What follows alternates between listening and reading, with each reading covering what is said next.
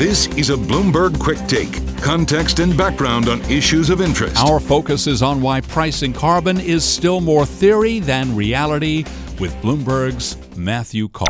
The situation. Well, the idea is basically to make the polluter pay. At the moment, most of the world just lets uh, burners of uh, natural gas, coal, uh, a lot of other dirty fossil fuels just produce electricity from those and not really pay anything, uh, even though there's a tremendous cost to the climate, and um, we're seeing a lot of the storms resulting from climate change.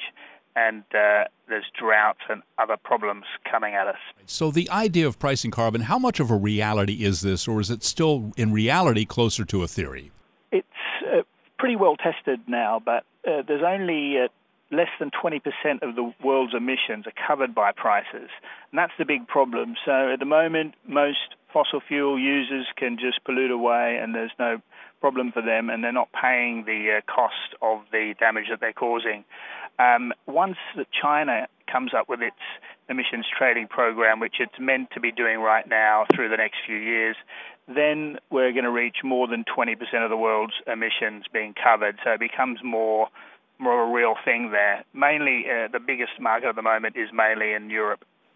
Is there a quick or easy explanation as to the mechanics of actually making all of this work? So, usually what happens is governments will hand out allowances or auction them at a set number, and that number declines over time.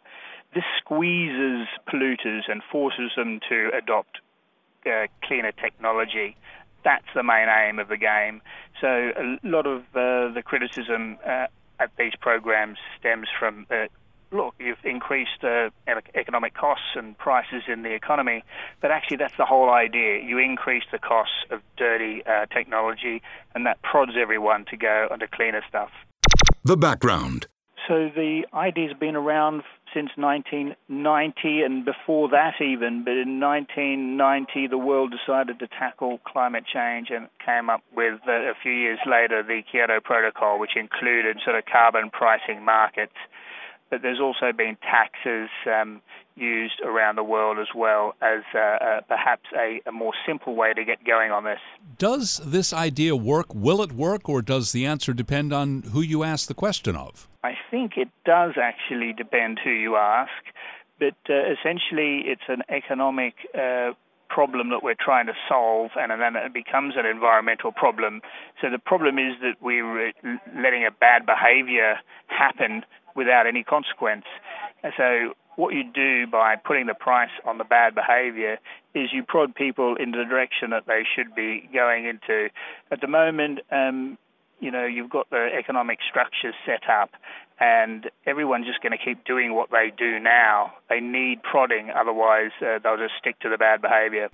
The argument. Well, the big question is what price should it be?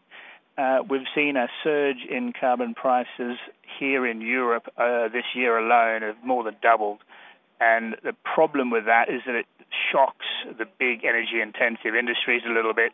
And also, it hasn't quite happened yet, but the mums and dads at home are going to be a bit shocked as their power price bills go up as well, as well as gas has been dragged up as well. So um, the, the, the trick that the policymakers are trying to get their uh, head around is to make it a gradual thing rather than a uh, something that shocks the economy. All right. So briefly, then, winners and losers in all of this. Well, the obvious losers are the uh, producers of dirty power. Um, coal, natural gas is cl- much cleaner, but still um, uh, being pressured a little bit to lift its game and, and cut uh, emissions as well.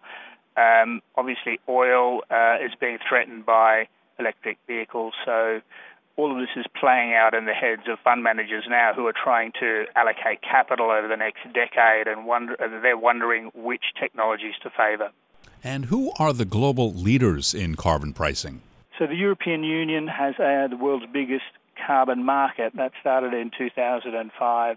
Um, California also has uh, quite a successful program uh, where prices have also risen and uh, California actually covers a bigger portion of the economy than Europe's does. For more on carbon pricing or other quick takes, go to Bloomberg.com or for terminal customers, go to NI Quick. I'm Charlie Pellett, Bloomberg Radio.